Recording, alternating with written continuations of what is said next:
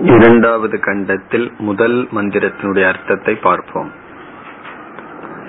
ததேதத் சத்தியம் இங்கு கூறப்படுகின்ற கருத்தானது சத்தியம் பாரமார்த்திக சத்தியம் அடுத்த சொல். யதா சுதீப்தாத் பாவகாத். ஒரு உதாரணம் கொடுக்கப்படுகின்றது. பிரம்மன் எப்படி இந்த பிரபஞ்சத்திற்கு காரணம் என்ற விதத்தில் இங்கு உதாரணம் ஒன்று கொடுக்கப்படுகிறது. யதா எப்படி சுதீப்தாத் பாவகாத். பாவகக என்றால் அக்னி. சுதீப்தாத் என்றால் நன்கு தூண்டப்பட்ட அக்னியிலிருந்து அப்படிப்பட்ட அக்னியிலிருந்து விஸ்புலிங்காகா விஸ்புலிங்காகா என்றால் ஸ்பார்க்ஸ் அக்னியினுடைய துளிகள். அக்னியினுடைய பொறிகள் அப்படின்னு சொல்லுவோம். அக்னியினுடைய பொறிகள் எவ்வளவு? சகசிரசக. ஆயிரக்கணக்கான அக்னியினுடைய பொறிகளானது பிரபவந்தே. பிரபவந்தே தோன்றுகிறது. நன்கு எரிகின்ற அக்னியிலிருந்து அக்னியினுடைய பொறிகளானது ஆயிரக்கணக்கில் எப்படி தோன்றுகிறதோ. இனி கடைசி சொல் முதல் வரியில் சரூபாகா. சரூபாகா என்றால் அக்னியினுடைய சொரூபமாக இருக்கின்ற விஸ்புலிங்காகா. சரூபாகா என்பது விஸ்புலிங்காகா என்பதற்கு அடைமொழி. எப்படிப்பட்ட பொறிகள்? அக்னியினுடைய சுரூபத்திலிருந்து மாறாத பொறிகள். இவ்விதம் எப்படியானது அக்னியினுடைய பொறிகள் தோன்றுகிறதோ அப்படி பிரம்மத்திடமிருந்து இந்த ஜெகத்தானது அனைத்தும் தோன்றுகிறது என்பதுதான் கருத்து. இந்த உதாரணத்தில் என்ன சொல்லப்படுகிறது? அக்னியினுடைய சொரூபம் என்னவோ அதே சொரூபம்தான் அக்னியிடம் இருந்து தோன்றிய அக்னியினுடைய பொறிகளினுடைய சொரூபம். அக்னிக்கு ரெண்டு சொரூபம் இருக்கு. ஒன்று உஷ்ணம் இனி ஒன்னு பிரகாசம். அக்னியினுடைய பொறியில என்ன இருக்கும்? அதுலயும் அதேதான். உஷ்ணமும் இருக்கின்றது பிரகாசமும் இருக்கின்றது. அதே போல இந்த இடத்தில் விதவிதமான ஜீவர்கள் பிரம்மத்திடமிருந்து தோன்றுகிறது என்று சொல்லப்படுகிறது. இப்ப பிரம்மத்தினுடைய சொரூபம் என்ன? சத் சொரூபம் சித் சொரூபம் ஜீவர்களுடைய சொரூபம் என்ன? சத் சொரூபம் சித் சொரூபம் பிறகு பிரம்மன் ஒன்றாக இருக்கின்றது ஜீவர்கள் பலவாக தெரிகிறது என்ற சந்தேகம் வரும். அதற்கு நம்ம இந்த உதாரணத்திலிருந்தே சந்தேகத்தை நீக்கிக் கொள்ளலாம். அக்னி ஒன்று அக்னியினுடைய பொறிகள் சகசிரசக பலன்னு சொல்றமே அந்த பலங்கிறது தாத்பரியம் என்ன என்பதை பாஷ்யத்தில் ஆச்சாரியர் விளக்குவார். இனி இரண்டாவது வரைக்கும் வருகின்றோம். ததா அவ்விதமே அக்ஷராத் பிரம்மத்திடமிருந்து. இந்த உபநிஷத்துல பிரம்மத்திற்கு அக்ஷரம்ங்கிற பெயர் இருக்கின்றது. ஆகவே அக்ஷராத் பிரம்மத்திடமிருந்து விவிதாகா சோம்ய பாவாகா விவிதாகா என்றால் விதவிதமான பாவாகா என்றால் இங்கு ஜீவர்கள். பாவாகா என்ற சொல் ஜீவர்களை குறிக்கின்றது. விவிதாகா பாவாகா என்றால் விதவிதமான ஜீவர்கள் பிரஜாயந்தே தோன்றுகிறார்கள்.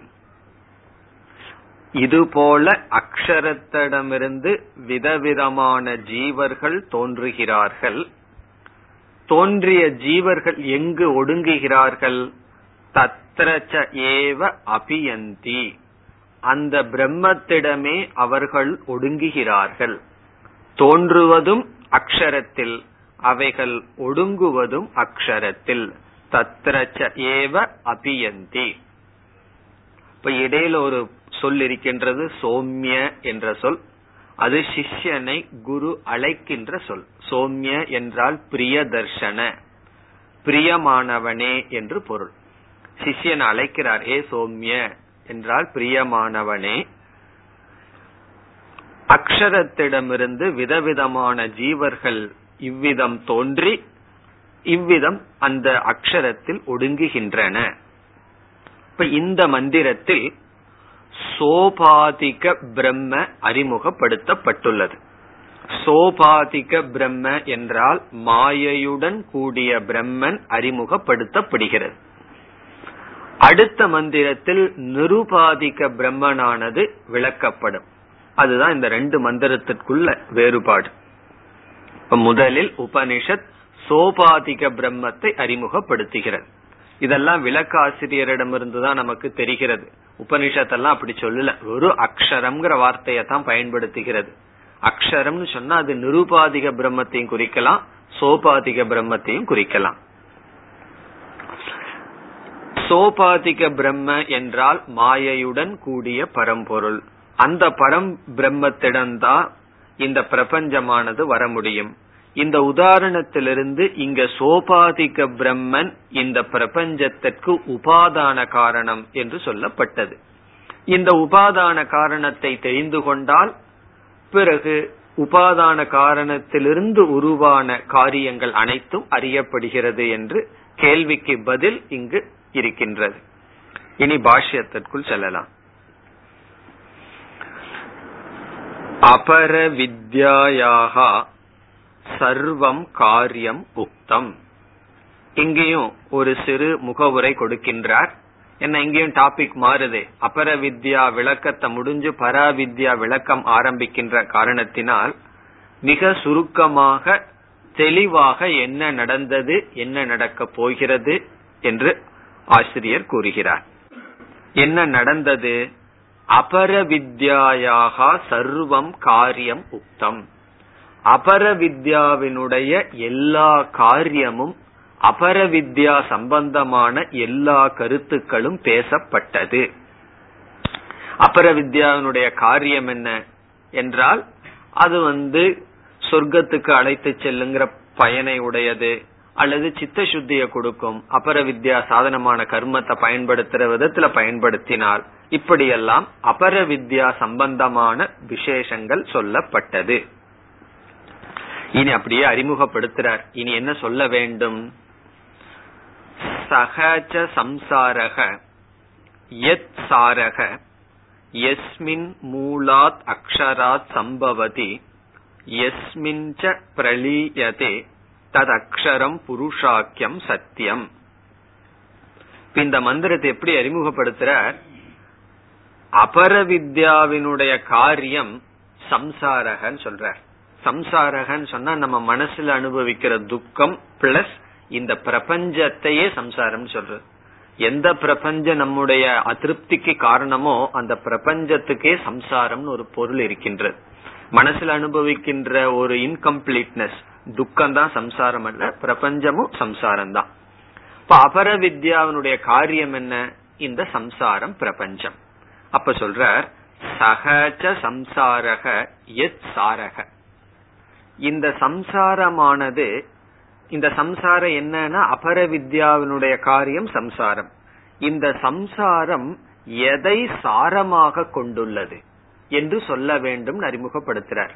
இந்த அகில சம்சாரத்துக்கு எது சாரமாக இருக்கின்றது அதிஷ்டானமாக இருக்கின்றது அது சொல்லப்பட வேண்டும் என்று இந்த பகுதியானது ஆரம்பிக்கப்படுகிறது. வேறு வார்த்தையில சொன்னா சர்ப்பத்தை பத்தி இது வரைக்கும் பேசி விட்டாச்சு. இனி ரஜுவை பத்தி பேசணும் அதாவது அத்தியஸ்தமான ஜெகத்தை பத்தி இவ்வளவு நேரம் பேசியாச்சு. இதற்கான அதிஷ்டானத்தை பற்றி பேச வேண்டும் என்று இந்த கிரந்தமானது ஆரம்பிக்கப்படுகிறது. அப்படி சொல்றார். சக சம்சாரக எத் சாரக. எதை சாரமாக கொண்டுள்ளது? எப்படி பாம்பானது எதை சாரமாக கொண்டுள்ளதுன்னு கேட்டா நம்ம என்ன சொல்லுவோம்? கயிற்றை சாரமாக கொண்டுள்ளது. அதே போல இந்த ஜெகத் எதை சாரமாக கொண்டுள்ளது? அது சொல்லப்பட வேண்டும். எத் சாரக எஸ்மாத் மூலாத் அக்ஷராத் சம்பவதி. இந்த பிரபஞ்சமானது எந்த அக்ஷரத்திடமிருந்து தோன்றியுள்ளது? இந்த சம்சாரமும் கூட பிரம்மத்திடமிருந்து தான் தோன்றுகிறது. இப்ப எஸ்மாத் மூலாத். எந்த மூலத்திலிருந்து அந்த மூலம் என்னன்னு ஆச்சாரியரே சொல்லிடுறார். அக்ஷராத் சம்பவதி. அக்ஷரத்திலிருந்து இந்த சம்சாரம் வெளிப்பட்டதோ அது மட்டுமல்ல எஸ்மின்ச பிரளீயதே. எந்த பிரம்மத்திடம் இந்த சம்சாரமானது லயமடைகிறதோ தது அக்ஷரம். அந்த அக்ஷரம் புருஷாக்கியம். புருஷம் என்ற புருஷக என்ற பெயரை உடையது சத்தியம். அதுதான் சத்தியம். அந்த ததேதத் அப்படிங்கிறதுக்கு அர்த்தம் சொல்றார். அந்த பொருள் தான் சத்தியம். எது சத்தியம்? இந்த பிரபஞ்சத்திற்கு. இந்த பிரபஞ்சத்திற்கு இந்த இடத்துல கொடுத்த பெயர் சம்சாரம். இந்த சம்சாரத்திற்கு எது சாரமோ இந்த சம்சார எதற்கு மூலமோ எதில் இந்த சம்சாரம் ஒடுங்குகிறதோ அந்த அக்ஷரமானது சத்தியம். புருஷக என்ற பெயரை உடையது அது இப்பொழுது சொல்லப்படுகிறது என்று ஆரம்பிக்கின்றார். பிறகு கேள்வி பதில இங்க ஞாபகப்படுத்துறார். என்ன கேள்வி கேட்கப்பட்டது? அந்த கேள்விக்கு பதில் இங்கு இருக்கின்றதுன்னு சொல்லி அடுத்த வரியில சொல்றார்.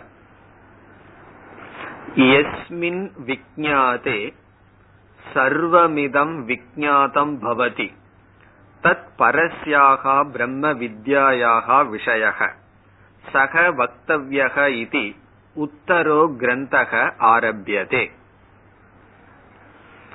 எஸ்மின் விஜாதே சர்வமிதம் விஜாதம் பவதி. எதை அறிந்தால் அனைத்தும் அறிந்ததாகிறது தது அந்த தத்துவமானது பரஸ்யாகா பிரம்ம வித்யாயாக விஷய அந்த தத்துவம் பரவித்யாவுக்கு விஷயமாக இருக்கின்றது. பரவித்யான என்ன? பிரம்ம வித்யாவுக்கு விஷயமாக இருக்கின்றது. சக விஷயக வக்தவியக. அந்த விஷயமானது பேசப்பட வேண்டும் இது இது ஹேதோகோ இந்த காரணத்தினால் உத்தரக கிரந்தக. இந்த கிரந்தமானது இந்த பகுதியானது ஆரம்பியதே ஆரம்பிக்கப்படுகிறது. இங்க என்ன சொல்றார்? எந்த ஒன்றை அறிந்தால் அனைத்தையும் அறிந்ததாகிறதோ அந்த ஒன்று அந்த ஒரு தத்துவம் எதுன்னு நமக்கு தெரியல.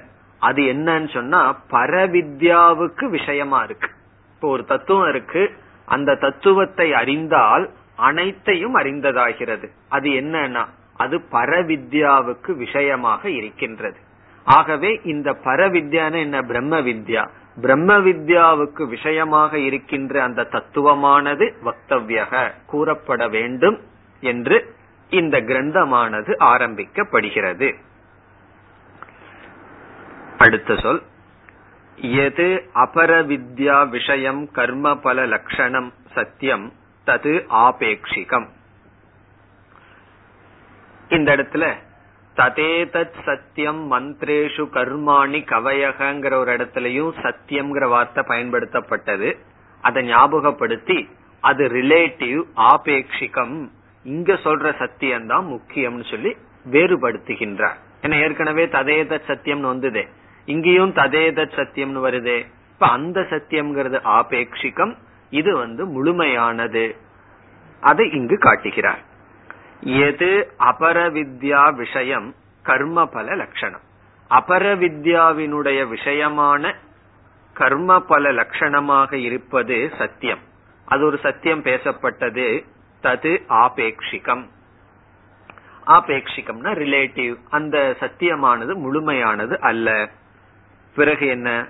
இதந்து பரவித்யா விஷயம் பரமார்த்ததக சல் லட்சணத்துவாத். இதந்து என்பது இங்கு பேசப்படுகின்ற சத்தியம்.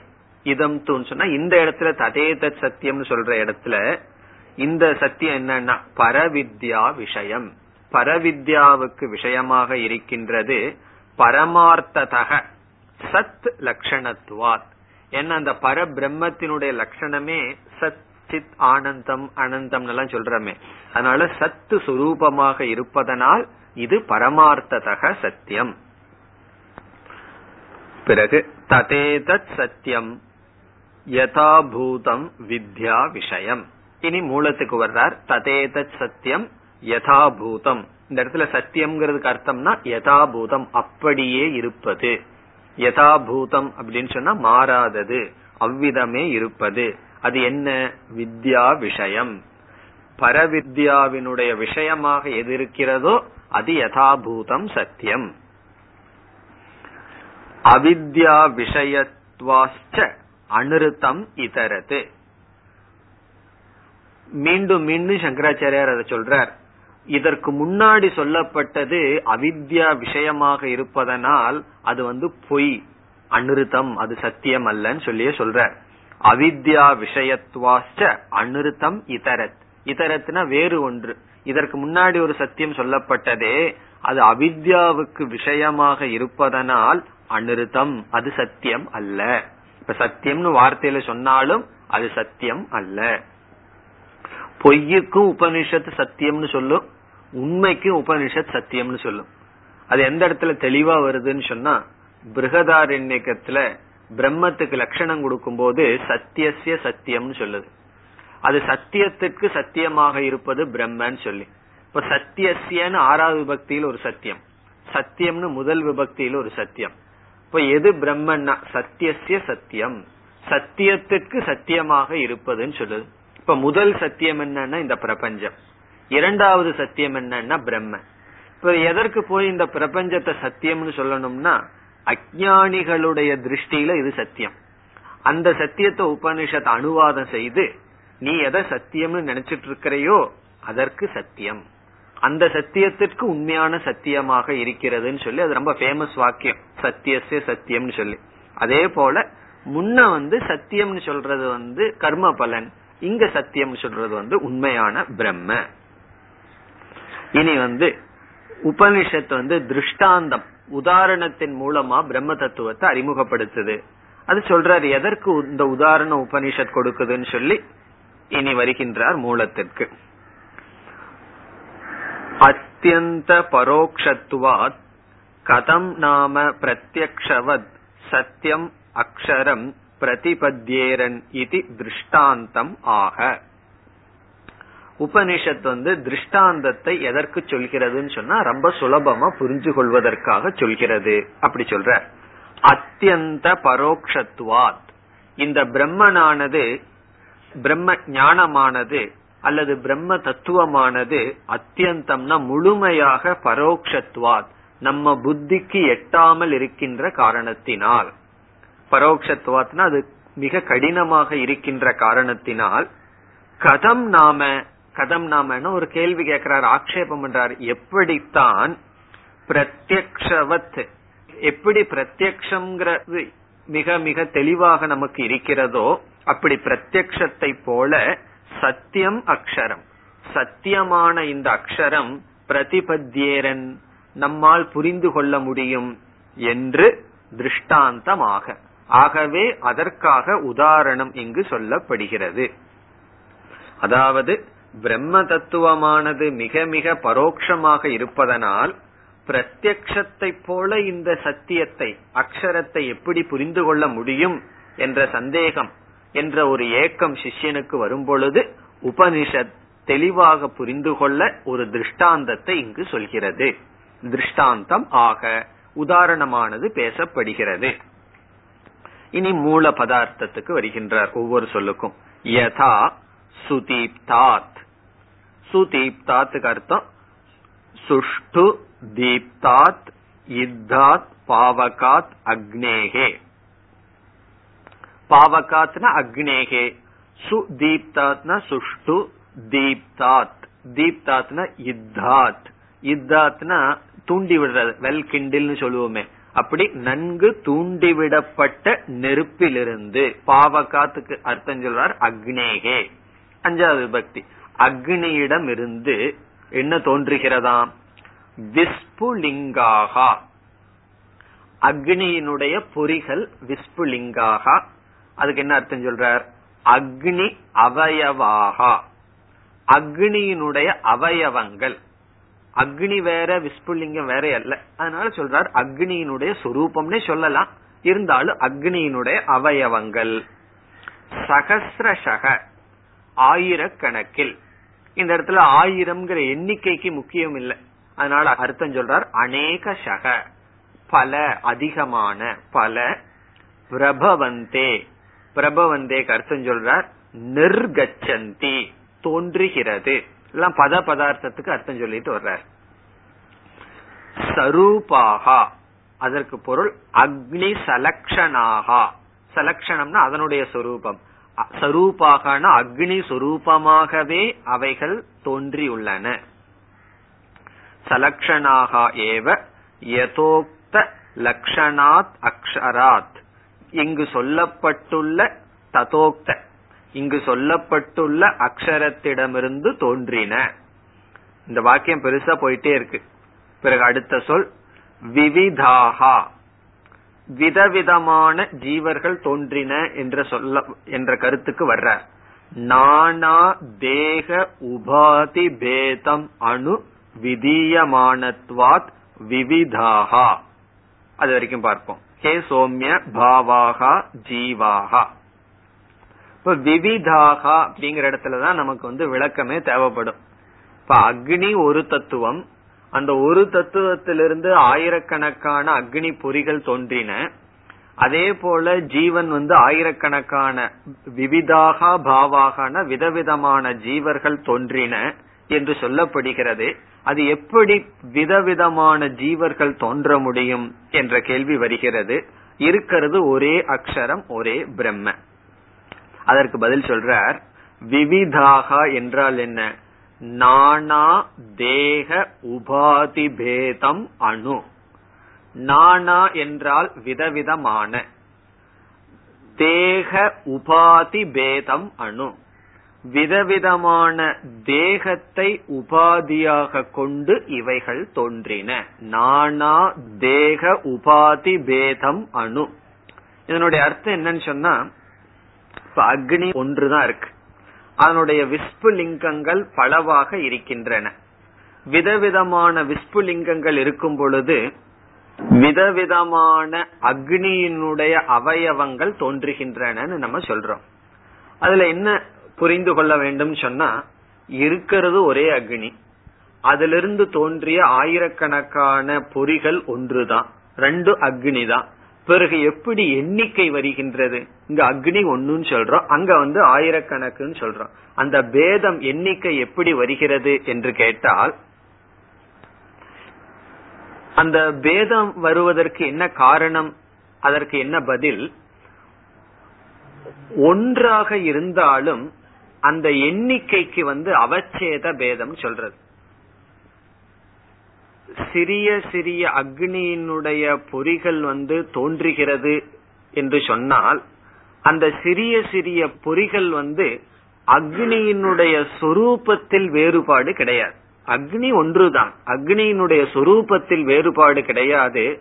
பிறகு தேச உபாதி என்று சொல்வார்கள்.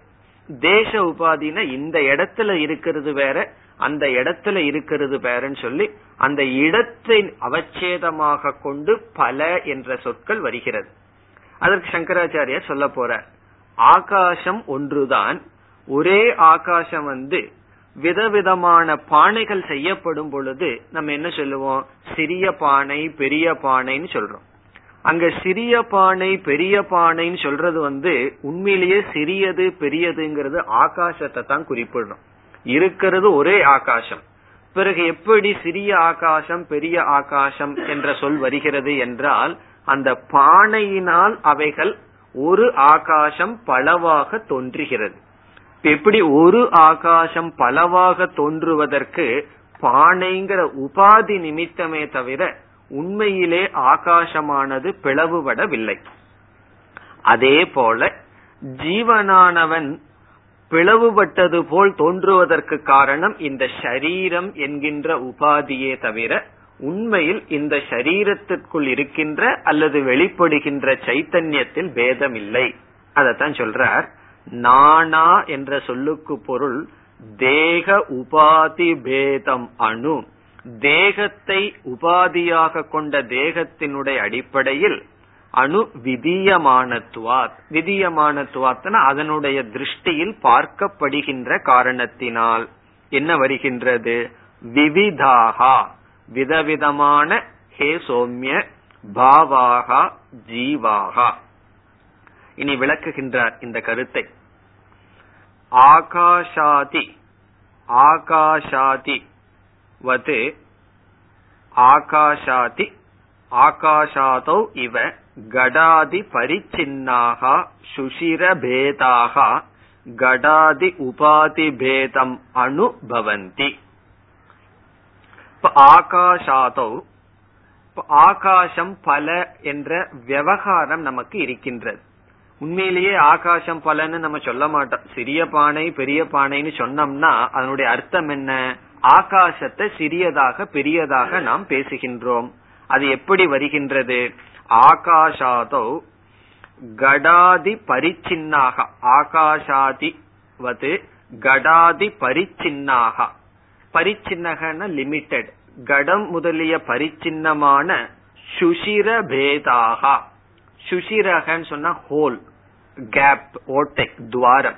சிறியது பெரியது என்கின்ற பேதங்கள் எப்படி வந்ததா? கடாதி உபாதி பிரபேதம் அனுபவதி.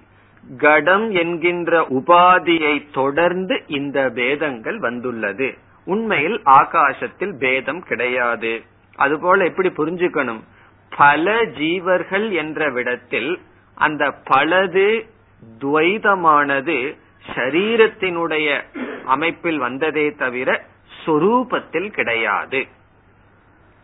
பிறகு ஏவம் நானா நாமரூப கிருத தேக உபாதி பிரபவம் அணு பிரஜாயந்தே.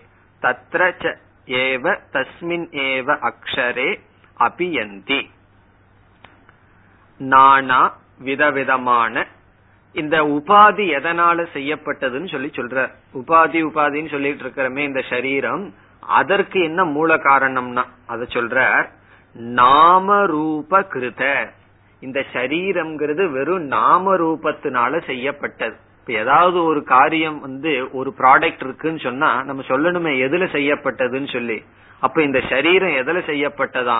வெறும் நாம ரூபத்தில் செய்யப்பட்டது. நாம ரூபகிருத தேக உபாதி பிரபவம் அணு பிரஜாயந்தே. நாமரூபத்தினால் செய்யப்பட்ட தேகத்தினுடைய உபாதியை பொறுத்து இவைகள் தோன்றுகின்றன. உபாதி பிரபவம் அணு. இந்த உபாதி தோன்றும் பொழுது ஜீவன் தோன்றுவது போல் சொல்கிறோம். இருக்கிறது பிரம்மன் ஒண்ணுதான். இந்த சரீரம் தோன்றும் பொழுது ஏதோ பிரம்மனே தோன்றியது போல் நமக்கு தெரிகிறது. அடுத்தது தத்ரச்ச ஏவ தஸ்மின் ஏவ அக்ஷரே அபியந்தி.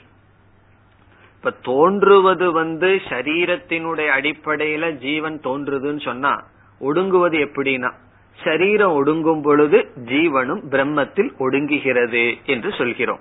உண்மையிலே என்னன்னா ஜீவனுடைய சொரூபம் தோன்றவும் கிடையாது ஒடுங்கவும் கிடையாது. தோன்றது எதனுடைய அடிப்படையில்? சரீரத்தினுடைய அடிப்படையில். ஒடுங்குவது எதனுடைய அடிப்படையில்? சரீரத்தினுடைய அடிப்படையில். அதான் சொல்றார் தத்ரச்ச ஏவ. தஸ்மின் ஏவ அக்ஷரே அபியந்தி. அபியந்தினா ஒடுங்குகிறது. எது ஒடுங்குகிறது? தேக உபாதி விளயம் அணுலீயந்தே கடாதௌ கடாதி விளயம் அணு இவ சுஷிர பேதாகா. எப்படி கடம் முதலியவைகள் ஒடுங்குகிறதோ பானை நாசமாகும் பொழுது அதற்குள் இருக்கின்ற ஆகாசம் பெரிய ஆகாசத்தில் ஒடுங்குகிறது என்று சொல்வது போல இவ சுஷிரபேதாக சிறிய சிறிய துவாரங்கள் அதாவது ஸ்மால் ஸ்பேஸ் ஒடுங்குகிறதோ அது போல என்று கூறுகிறார். இனி இரண்டா கடைசி பகுதி. யதா ஆகாஷஸ்ய சுஷிரபேதோத்பத்தி பிரளய நிமித்தத்துவம் கடாதி உபாதி கிருதமேவ தத்வத் அக்ஷரஸ்யபி நாமரூப கிருத தேக உபாதி நிமித்தம் ஏவ ஜீவோத்பத்தி பிரளய நிமித்தத்துவம். இதுவரைக்கும் சொன்னத ஒரே வரியில தெளிவா சொல்லி முடிச்சிடுறார். கடைசி வரியில் என்ன சொல்றார்? யதா எப்படி?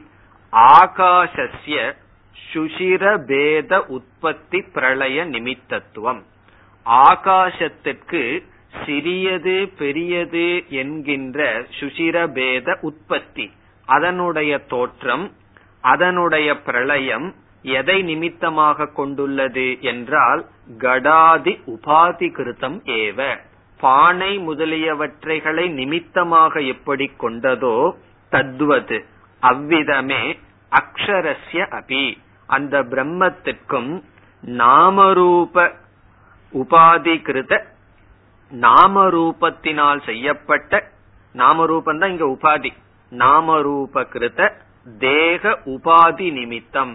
நாமரூபத்தினால் செய்யப்பட்ட தேகத்தை உபாதியாக கொண்ட நிமித்தத்தை ஒட்டி ஜீவ உற்பத்தி பிரளய நிமித்தம். ஜீவனுடைய உற்பத்தி ஜீவனுடைய பிரளயம் இவ்விதம் ஆகிறது. என்று இங்கு வந்து ஆகாசத்தை சங்கராச்சாரியார் உதாரணமாக எடுத்துக்கொண்டு பிரம்மத்திடமிருந்து விதவிதமான ஜீவர்கள் தோன்றுவது என்பது பிறகு ஜீவர்கள் பிரம்மத்தில் ஒடுங்குவது என்பது என்ன செய்ய போகின்றது? உபனிஷத். மாயை இல்லாத சுயமான சொரூப திருஷ்டியில் பிரம்மத்தினுடைய சொரூபம் சொல்ல போகிறது.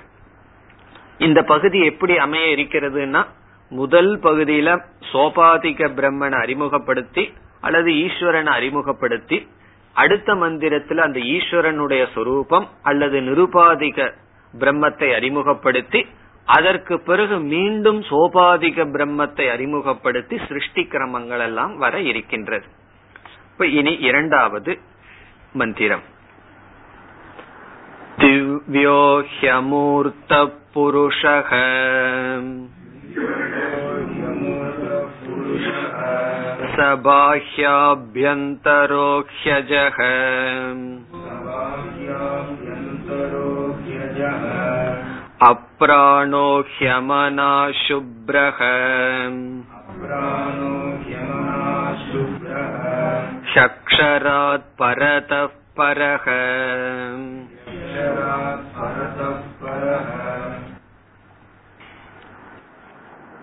இந்த மந்திரத்தில் வருகின்ற சொற்கள் அனைத்தும் நிர்குண பிரம்மத்தை குறிக்கின்றது.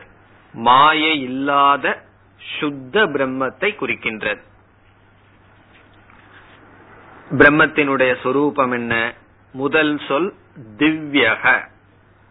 எல்லா சொல்லுக்கும் சங்கராச்சாரியர் தெளிவா விளக்கம் கொடுக்க போறார். அதனால நம்ம சுருக்கமா பார்க்கலாம். திவ்யக என்றால் சைத்தன்ய சுரூபமானது என்று பொருள். திவ்யக. ரெண்டு மூணு அர்த்தம் சங்கரர் கொடுப்பார். நம்ம ஒரு அர்த்தத்தை எடுத்துக்கோம் திவ்யகன சைத்தன்ய சொரூபம். ஹி அமூர்த்தக.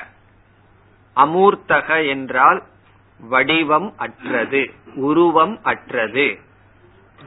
புருஷக பூர்ணஸ்வரூபமானது திவ்யக சைத்தன்ய சொரூபம் அமூர்த்தக உருவமற்றது அந்த பிரம்ம.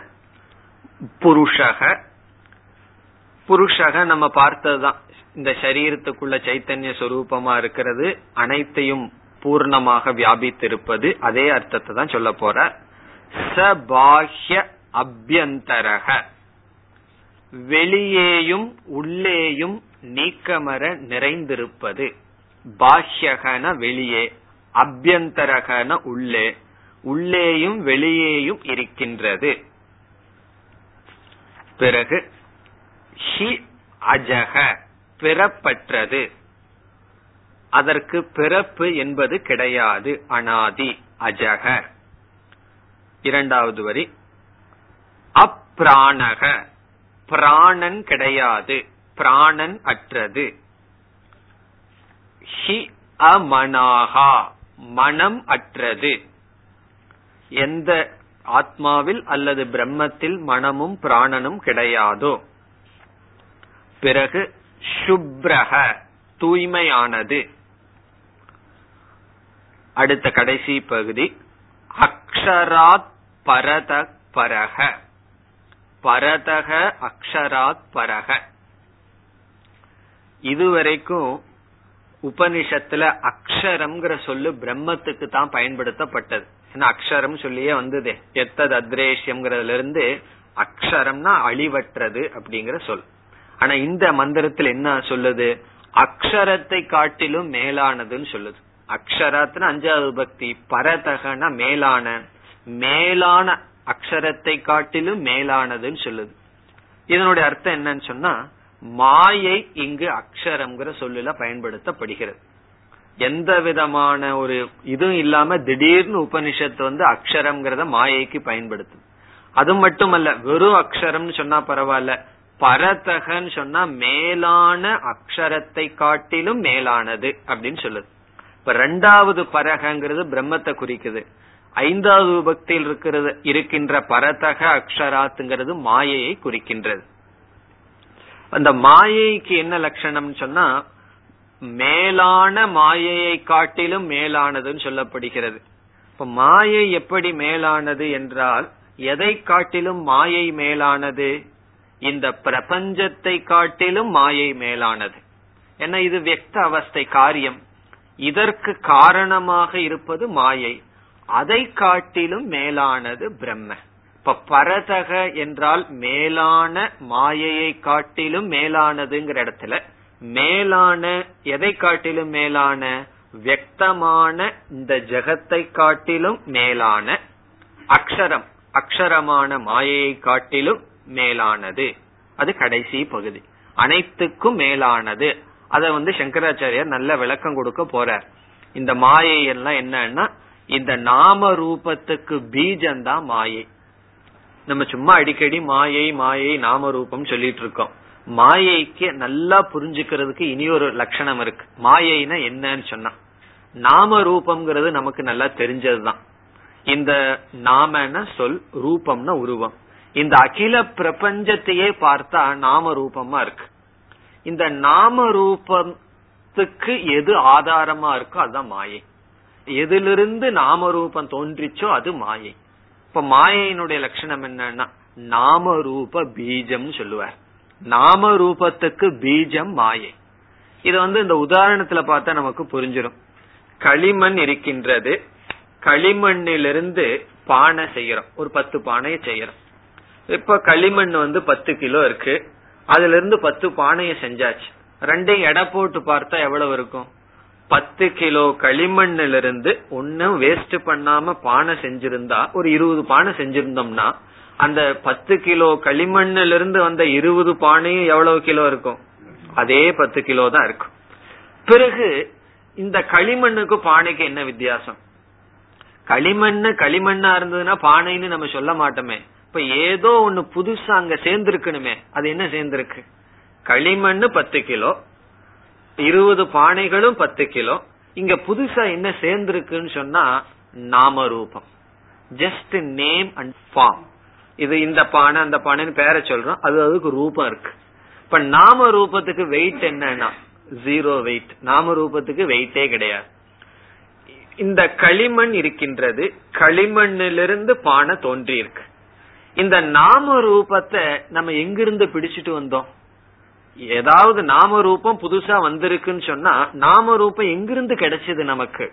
அப்படின்னு சொன்னா அது எங்கிருந்து கிடைச்சதோ அது மாயை. மாயையிலிருந்து கிடைச்சிருக்கு இந்த நாம ரூபம் இப்ப நாம ரூபம்னா என்னன்னு சொன்னா அது இல்ல. இல்லாததிலிருந்து ஏதோ ஒண்ணு இருக்கிற மாதிரி வருது. ஆனா நாம ரூபம்னு ஒரு பதார்த்தம் இருக்கா? அதுவும் கிடையாது. அப்ப எது மாயைன்னு சொன்னா இந்த களிமண் இருக்கே.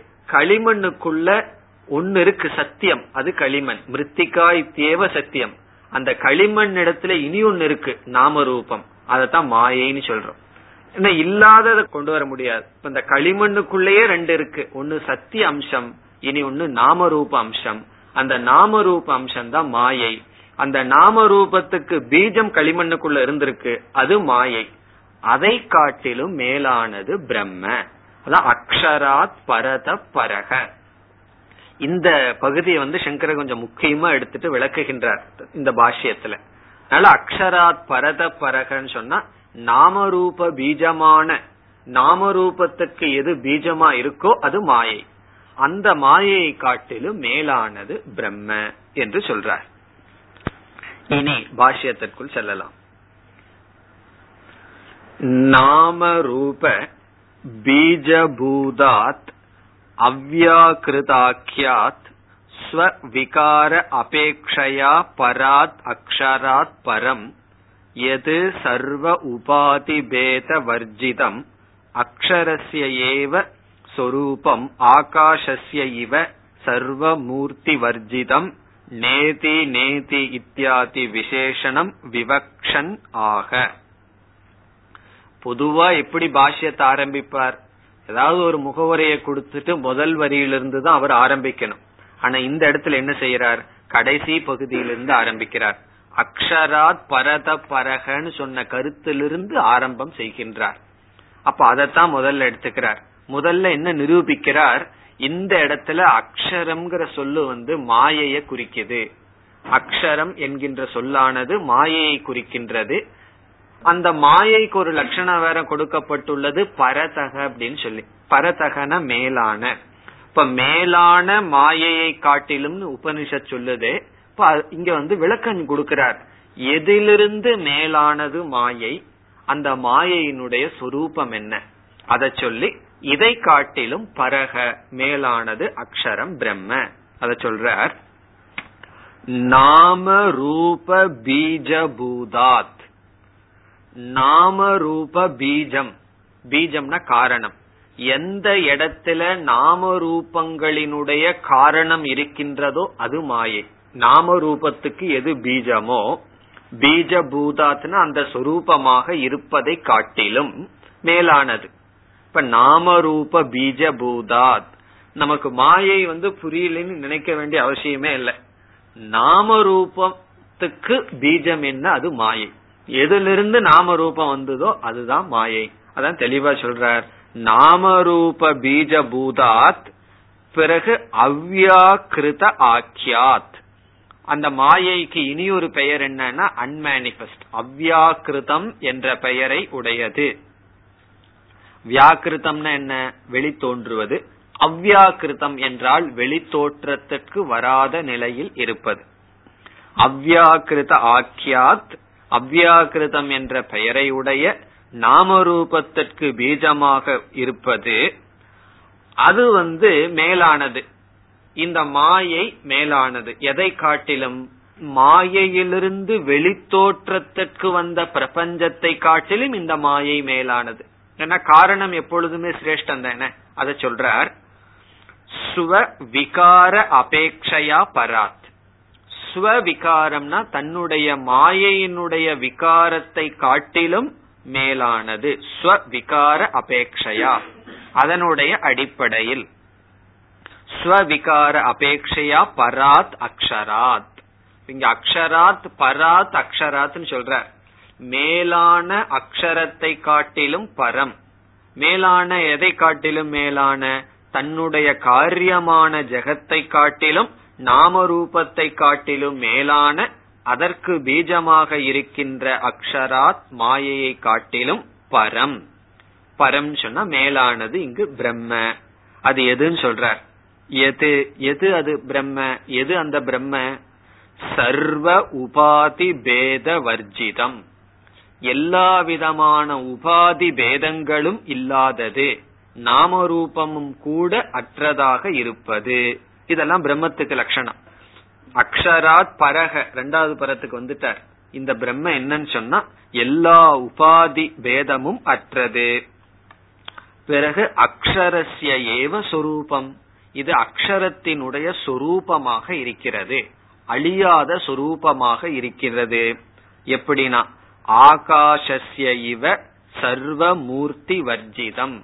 ஆகாசத்தை போல சர்வ எல்லா விதமான உருவங்கள் அற்றது. ஆகாசத்துக்கு ஃபார்ம் கிடையாது. அதுபோல சர்வ மூர்த்தி வர்ஜிதம். பிறகு இப்படிப்பட்ட தத்துவத்தை உபனிஷத் எப்படி நமக்கு உபதேசம் செய்துள்ளது? இந்த தத்துவத்தை உபனிஷத்தானது எப்படி நமக்கு காட்டியது? அதை ஞாபகப்படுத்துறார். நேதி நேதி இத்தியாதி விசேஷனம்.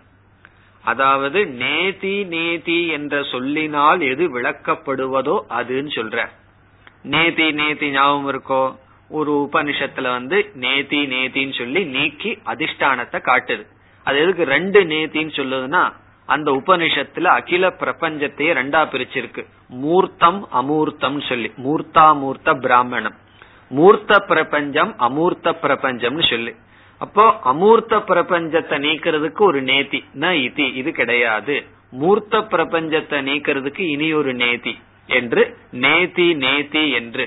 இந்த மூர்த்தா மூர்த்தங்களான இந்த பிரபஞ்சம் அது பிரம்மன் அல்ல என்று நீக்கி இதற்கு எது அதிஷ்டானம் என்று எது காட்டப்பட்டதோ அந்த தத்துவம் தான் அக்ஷராத் பரத பரக இப்படிப்பட்ட தத்துவத்தை விளக்குவதற்காக இந்த மந்திரம் வருகிறது. அப்படி அறிமுகப்படுத்துறார்.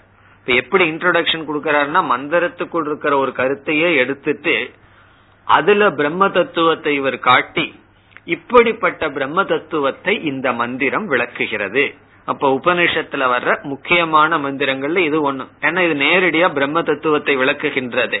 இப்படிப்பட்ட பிரம்ம தத்துவத்தை விவக்ஷன் வக்தும் இச்சன். இதை விளக்குவதற்காக ஆக உபனிஷத் உபனிஷத் பேசுகிறது.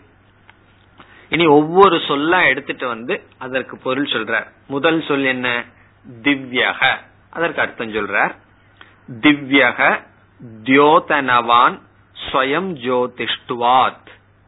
இப்ப திவ்யக அப்படிங்கறதுக்கு ஒரு பொருள் சொல்றார். தியோதனவான்.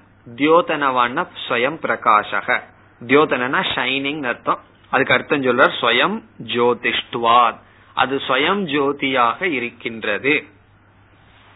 ஸ்வயம் ஜோதிக்கு என்ன லட்சணம்? எது மற்றதை பிரகாசப்படுத்தி எதை மற்றது பிரகாசப்படுத்த முடியாதோ அது ஸ்வயம் ஜோதிகி. எது மற்றதை பிரகாசப்படுத்துகிறது ஆனால் எதை வேறொன்றும் பிரகாசப்படுத்த வேண்டிய அவசியமில்லையோ அது ஸ்வயம் ஜோதி. இது ஒரு பெரிய கஷ்டமான லட்சணம் இல்ல. சூரியன் இருக்கு. சூரியன் வந்து மத்ததை பிரகாசப்படுத்துது. சூரியனை பிரகாசப்படுத்துவதற்கு எந்த உதவியும் நமக்கு தேவையில்லை. அதனால என்ன சொல்றோம்? சூரியன் சுயம் ஜோதின்னு சொல்றோம். இது சூரியனுக்கு விவகாரத்துல சூரியனை சொல்றோம். கடைசியில நம்ம விசாரம் பண்ணி போனா நம்ம கண்ணு வேணுமே சூரியனை பிரகாசப்படுத்துவதற்கு. இப்ப சூரியன் வந்து நம்ம கண்ணை ஆசிரிச்சு தான் அது இருக்கு. அப்புறம் நம்மளுடைய மனசு இப்படியே போனா கடைசியில எது சுயம் ஜோதினா? சைத்தன்யம் ஆத்மா. அதனால திவ்யக. நம்ம சாதாரணமா திவ்யம்னா ரொம்ப மேலானதுன்னு ஒரு அர்த்தத்தை வச்சிருப்போம். இந்த இடத்துல முதல் அர்த்தம் சைத்தன்யம் சொல்றார். அதுக்கப்புறம் சாதாரண அர்த்தத்தையும் சொல்றார். இப்ப வந்து ஒரு அரிய பொருள் வந்து ரொம்ப திவ்யமானதுன்னு சொல்லுவோம் அல்லவா? அந்த பொருளையும் சொல்றார். காரணம் என்ன? இந்த பிரபஞ்சம் எல்லாம் அத்திவ்யம் அந்த பிரம்மன் தான் அலௌகிகம்ங்கிற அர்த்தத்தை ரெண்டாவதா சொல்றார். அடுத்த பொருள். திவி வா சுவாத்மணி பவக அலௌகிக வா. திவி பவக திவ்யக திவின்னு சொன்னா சுவாத்மணி ஒருவனுடைய சொரூபமாக இருப்பது சுவாத்மனி பவக என்றால் ஒருவனுடைய சொரூபமாக ஆத்மஸ்வரூபமாக இருப்பது திவ்யக இப்ப திவ்யகங்கிறதுக்கு இனி ஒரு பொருள் ஆத்மஸ்வரூபம் சைத்தன்ய சொரூபம். அது எப்படின்னா அலௌகிக இந்த லௌகிகத்தில் இல்லாதது. லௌகிகத்தில் இல்லாததுன்னு சொன்னா நம்ம அறியப்படாததுன்னு அர்த்தம். இந்த லௌகிகம் எது? எதெல்லாம் நம்மால் அறியப்படுவதோ அதெல்லாம் லௌகிகம். அலௌகிக அப்படின்னு சொன்னா அறியப்படாதது. அதுக்கு வேற ஒரு தெரிஞ்ச வார்த்தையில நம்ம சொல்லணும்னா திருக் சுரூபம் திருஷ்யம் அல்ல திருக் சுரூபம் இனி அடுத்த சொல்லுக்கு வர்ற. ஹி எஸ்மாத் அமூர்த்தக சர்வ மூர்த்தி வர்ஜிதக. அமூர்த்தகங்கிற சொல் மிக எளிமையானது. அதுக்கு அர்த்தம் சொல்றார். சர்வ மூர்த்தி வர்ஜிதக. சர்வ மூர்த்தி வர்ஜிதக என்றால் நிராகாரக. நிராகாரகன ஆகாரம் அற்றது எந்த விதமான உருவமும் அற்றதாக இருக்கிறது. இனி அடுத்தது புருஷக. மூன்றாவது சொல் மூலத்துல. புருஷகங்கிறதுக்கு என்ன அர்த்தம்?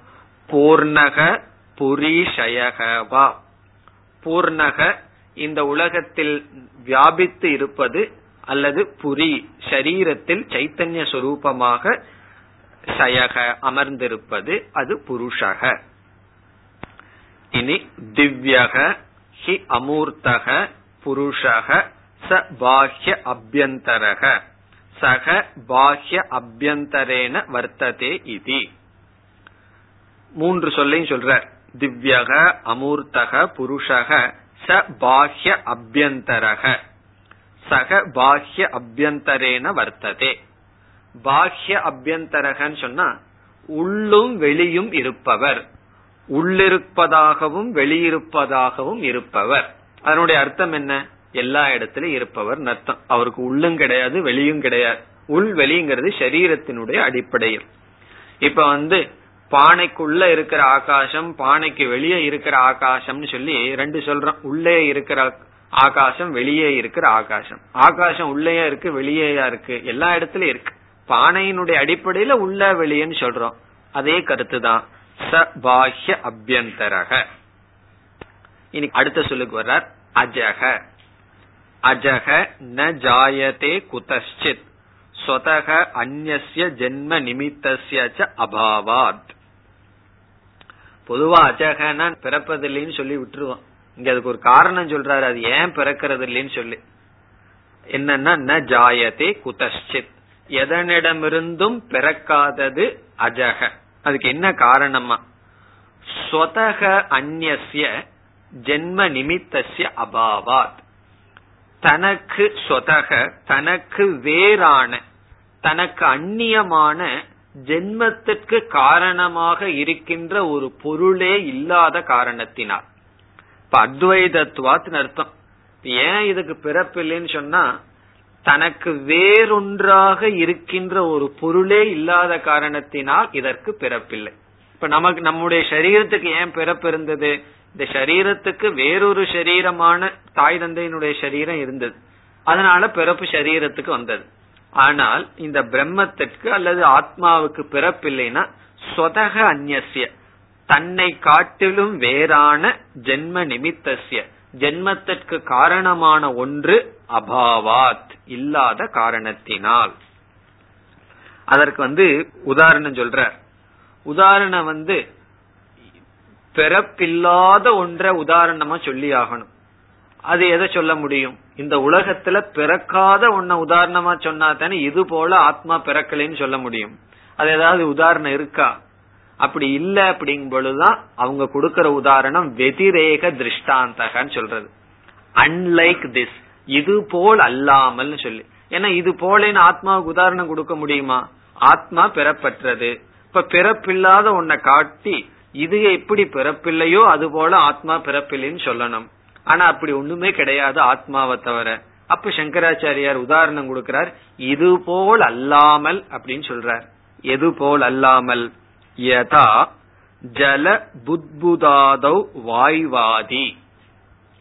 எப்படி ஜலத்தில் இருக்கின்ற புத்புதகன பபிள்ஸ் நீர் குமிழிகளுக்கு வாயுவானது காரணமாக இருக்கிறதோ? இப்ப வாயு வந்து நீரை காட்டிலும் வேறாக இருக்கிறது. அந்த வாயு என்ன செய்கின்றது? நீருக்குள் அந்த நீர் குமிழியை எப்படி உற்பத்தி பண்ணியதோ அந்த நீர் குமிழியானது தோன்றுகிறது. அது தோன்றணும்னா நீரை காட்டிலும் வேறான வாயு தத்துவம் இருந்தது. அப்படி நீரை காட்டிலும் வேறான வாயு தத்துவம் இருந்து நீர்க்குமிழி தோன்றுவது போல் ஆத்மாவை காட்டிலும் வேறாக ஒன்று இருந்து அதை தோற்றுவிப்பது கிடையாது. அப்படின்னு சொல்றார். அந்த உதாரணத்திலேயே தோன்றுவது பொய்ன்னு சொல்ற. நீர்க்குமிழி பொய் தான் அப்படி ஆத்மா வந்து பொய்யாங்கூட தோன்ற முடியாதுன்னு சொல்றார் ஒரு கோணத்துல சொல்லுவோம் பொய்யா தோன்றியது போல் தோன்றினு சொல்லி சென்ற மந்திரத்துல சொன்னோம். இந்த மந்திரத்துல அதையும் நீக்கிட்டார். ஆத்மா வந்து பொய்யாங்கூட தோன்ற முடியாது. காரணம் என்ன? உண்மையாக எந்த பொருளும் கிடையாது. பொய்யா தோன்றியதுன்னா தோன்றவில்லைன்னு அர்த்தம். பொய்யா தோன்றியதுன்னா என்ன அர்த்தம்? தோன்றவில்லை அர்த்தம். ஆகவே ஆத்மா தோன்றவில்லை. இனி இனி ஒரு உதாரணம் வேற கொடுக்கிறார். யதா நப சுஷிரபேதானாம் கடாதி சர்வபாவ விகாராணாம் ஜெனி மூலத்வாத். தத் பிரதிஷேதேன சர்வே பிரதிஷித்தாக பவந்தி. யதா எப்படி? நப சுஷிரபேதானாம் கடாதி. அதோட ஃபுல் ஸ்டாப் எப்படி கடம் முதலிய பானை முதலியவைகள் ஒரு ஆகாஷ் சிறிய ஆகாசம் பெரிய ஆகாசம் தோன்றுவதற்கு காரணமோ அப்படி ஒன்றும் கிடையாது ஆத்மாவுக்குன்னு சொல்ற. முன்ன வந்து ஆத்மா தோன்றியதுன்னு சொல்லிட்டார். எப்படின்னா சரீரத்தை உபாதியா வச்சு இங்க அதையும் நீக்கிட்டார். அதெல்லாம் கிடையாது அதெல்லாம் வெறும் பொய் தான் அப்படின்னு சொல்லி சொல்லிட்டார். நப சுஷிரபேதானாம் கடாதி அப்படி ஆத்மாவுக்கு பிறப்பு கிடையாது. அல்லது இந்த ரெண்டு உதாரணத்தை வேற விதத்திலையும் எடுத்துக்கலாம். ஆத்மா தோன்றுதுன்னு நினைச்சா இப்படி தோன்றியதாக எடுத்துக்கொள்ளலாம் இந்த ரெண்டும் வெதிரேக திருஷ்டாந்தமாவே எடுத்துக்கலாம். இப்படி இல்லாதது போல் ஆத்மா தோன்றவில்லைன்னு. அல்லது அண்மைய திருஷ்டாந்தமே எடுத்துட்டு என்ன சொல்லலாம்? எப்படி வாயுனால நீர்க்குமிழி தண்ணியில தோன்றியதோனா அங்க ஒண்ணுமே அங்க தோன்ற கிடையாது. அதே போல பானைகளினால் ஆகாஷம் எப்படி விதவிதமாக தோன்றியது போல ஆத்மா தோன்றியதுன்னு எடுத்துக்கலாம். ஆனா இந்த இடத்துல அது கான்டெக்ட் அல்ல. அஜக தோன்றவில்லைன்னு சொல்லிட்டு வர்றதுனால ஆத்மாவினுடைய பிறப்பை பத்தி பேசல. அப்படி பொருள் எடுத்துக்கொண்டாலும் தப்பு வராது. இப்படி தோன்றியதுன்னா இது என்ன தோன்றியது? ஒண்ணுமே தோன்றவில்லையே. அப்படியும் பொருள் கொள்ளலாம். இனி வந்து ஆறு விதமான விகாரங்கள் நமக்கு தெரியுமல்லவா? அஸ்தி ஜாயதே விபரிணமதே அபக்ஷயத்தேன்னு எல்லாம் சொல்லி ஆறு விதமான. அந்த ஆறு விதமான மாற்றங்களும் அஜக என்று சொல்லினாலேயே சொன்னதாகிறதுன்னு சொல்லி சொல்ற. காரணம் என்ன? எந்த ஒரு விகாரத்துக்கும் ஜெனி மூலம் பிறப்பு தான் மூலம். ஆகவே சொல்றார் சர்வ பாவ விகாரானாம். எல்லா பொருளினுடைய மாற்றத்திற்கும் ஜெனி மூலத்துவாத். ஜெனின பிறப்பை மூலமாக கொண்டுள்ளது. ஒன்னு பிறந்தாத்தேன அஸ்தி ஜாயதே வர்த்ததே விபரிணமதே அபக்ஷியதே வினஷ்யதின்னு சொல்றமே. இத்தனையும் வரணும்னு சொன்னா அதற்கு ஜெனி வேணுமே. நம்ம வந்து அஸ்தி ஜாயதேன்னு சொல்றோம். ஆனா யாஸ்கருடைய அந்த இதுல வந்து ஜாயத்தே அஸ்தின்னு தான் வருது. முதல்ல ஜாயதே அடுத்தது அஸ்தின்னு வர்றதுனாலதான் ஜெனி மூலத்துவாத். ஜெனினா பிறப்பை மூலமாக கொண்டு மற்ற விகாரங்கள் இருக்கின்றது. அந்த பிறப்பே இல்லைன்னு ஆத்மாவுக்கு சொல்வதிலிருந்து ஆத்மாவுக்கு எந்த விதமான விகாரமும் இல்லைன்னு சித்திக்கிறதுன்னு சொல்லி சொல்றார். ஜெனி மூலத்துவாத் தத் பிரதிஷேதேன. இங்கு அஜக என்ற சொல்லினால் பிறப்பு நிராகரிக்கப்படுவதனால் சர்வே பிரசித்தாகா பவந்தி. அனைத்து விகாரங்களும் பிரதிஷித்தம் நீக்கப்பட்டதாக ஆகிறது. சபாஹ்யாபியந்தரக ஹி அஜக அதக அஜரக அமிர்தக அக்ஷரக துருவக அபயக இத்தியர்த்தக இப்ப வந்து ஆத்மாவினுடைய மத்த உபநிஷத்துல சொன்ன லட்சணத்தையும் எடுத்துட்டு இங்க சொல்றார். இப்படி ஆத்மா இருப்பதனால ஆத்மா அல்லது பிரம்மன் இருக்கிறதுனால ஆத்மாவுக்கு என்ன லட்சணம்? சபாஹ்யாபியந்தரக அதனால அஜக ஆகவே அஜரக ஆகவே அமிர்தக மரணமற்றது அக்ஷரக அழிவற்றது துருவக என்றும் இருப்பது அபயக இத்தியர்த்தக. அபயம் பூர்ணமானது இத்தியர்த்தக. இனி அடுத்த பகுதியில அடுத்த கருத்துக்கு வருகின்றார். அதை அடுத்த வகுப்பில் பார்ப்போம்.